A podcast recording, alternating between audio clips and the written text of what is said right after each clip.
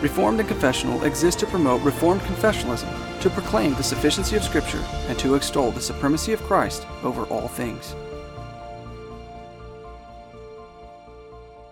Water from the Rock by John Fry.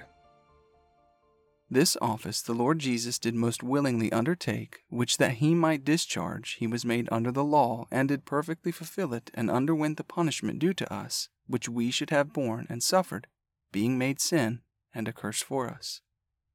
Enduring most grievous sorrows in his soul, and most painful sufferings in his body, was crucified and died, yet saw no corruption.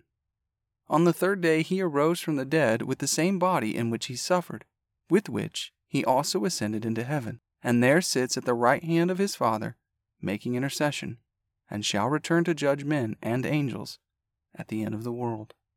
Second London Baptist Confession 8.4 of Christ the Mediator. Let's talk about Jesus. In Exodus chapter 17, Moses recorded a time when the freemen of Israel put God to the test. Here, the Israelites' thirst grew, causing an uptick in their persuasion that death by dehydration may befall them. Under intense pressure from the thirsty people, Moses sought God's help. The Lord responded to Moses' prayers by commanding him to use his staff to strike the rock, and miraculously, water gushed out of the rock, and the people consumed life sustaining water. The account is recorded in Exodus chapter 17, verses 1 through 7, as follows quote, all the congregation of the people of Israel moved on from the wilderness of sin by stages, according to the commandment of the Lord, and camped at Rephidim. But there was no water for the people to drink. Therefore the people quarreled with Moses and said, Give us water to drink. And Moses said to them, Why do you quarrel with me? Why do you test the Lord? But the people thirsted there for water, and the people grumbled against Moses and said, Why did you bring us up out of Egypt to kill us and our children and our livestock with thirst? So Moses cried to the Lord, What shall I do with this people? They are almost ready to stone me. And the Lord said to Moses, Pass on before the people, taking with you some of the elders of Israel, and take in your hand the staff with which you struck the Nile, and go. Behold, I will stand before you there on the rock at Horeb, and you shall strike the rock, and water shall come out of it, and the people will drink. And Moses did so in the sight of the elders of Israel and he called the name of the place Massah and Meribah, because of the quarreling of the people of Israel, and because they tested the Lord by saying, Is the Lord among us or not? Here, God could have simply told Moses to lift his staff so that water would spring forth in thirst quenching abundance. Yet, the Lord told Moses to strike the rock. The image of Moses striking the rock points to the striking of a different rock. The physical rock in Exodus chapter 17 is a shadow of one to come, the one who produces living water. In 1 Corinthians chapter 10, Paul recalls this story in his instructions to the church at Corinth. He warns the Corinthians to learn from the bad example set forth by those wilderness wandering Israelite complainers. Within his letter, Paul reveals a detail of enormous significance, saying, quote, For they drank from the spiritual rock that followed them, and the rock was Christ. See verse 4. The lowercase r rock in Exodus chapter 17 points us to the uppercase R rock, whose name is Jesus. 1 Corinthians chapter 10 verses 1 through 5 reads as follows, saying, quote, For I do not want you to be unaware, brothers, that our fathers were all under the cloud, and all passed through the sea, and all were baptized into Moses in the cloud and in the sea, and all ate the same spiritual food, and all drank the same spiritual drink.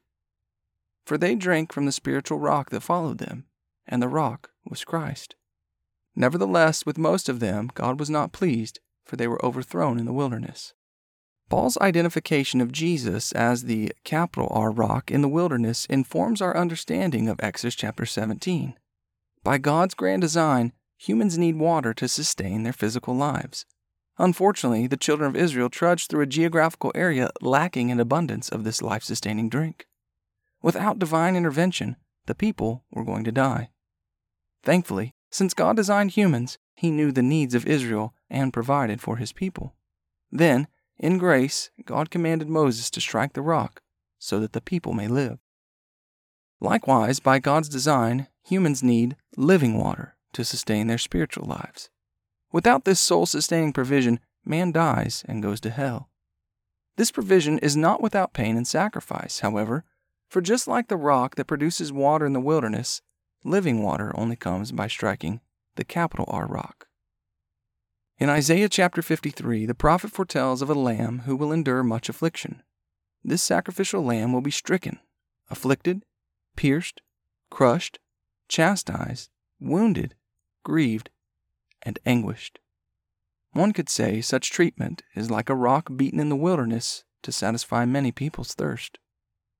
The prophet Isaiah also reveals the purpose for the innocent one's affliction to make many accounted righteous.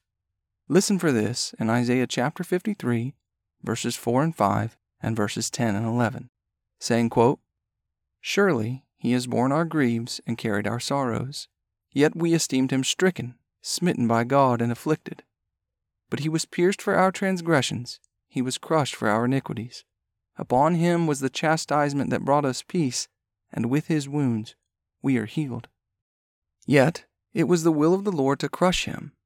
He has put him to grief. When his soul makes an offering for guilt, he shall see his offspring. He shall prolong his days.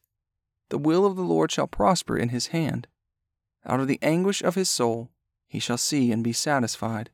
By his knowledge shall the righteous one, my servant, make many to be accounted righteous, and he shall bear their iniquities.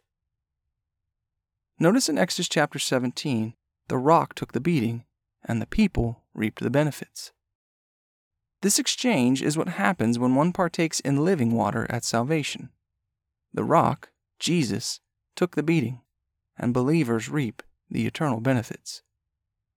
Jesus took the beating wrought by our sinful lives, and we took the righteousness wrought by Jesus' sinless life. The lowercase r, rock, stricken for the production of water, points to the uppercase R, rock, stricken for the provision of living water. God still provides His chosen people with inexhaustible streams of this supernatural, thirst quenching, spirit giving, life saving water through the striking of the rock, who cries, quote, If anyone thirsts, let him come to me and drink. John chapter 3, verse 37. Sola Gratia.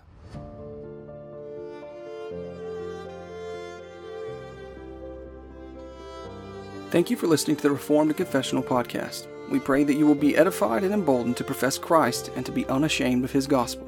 Please visit us at reformedconfess.com.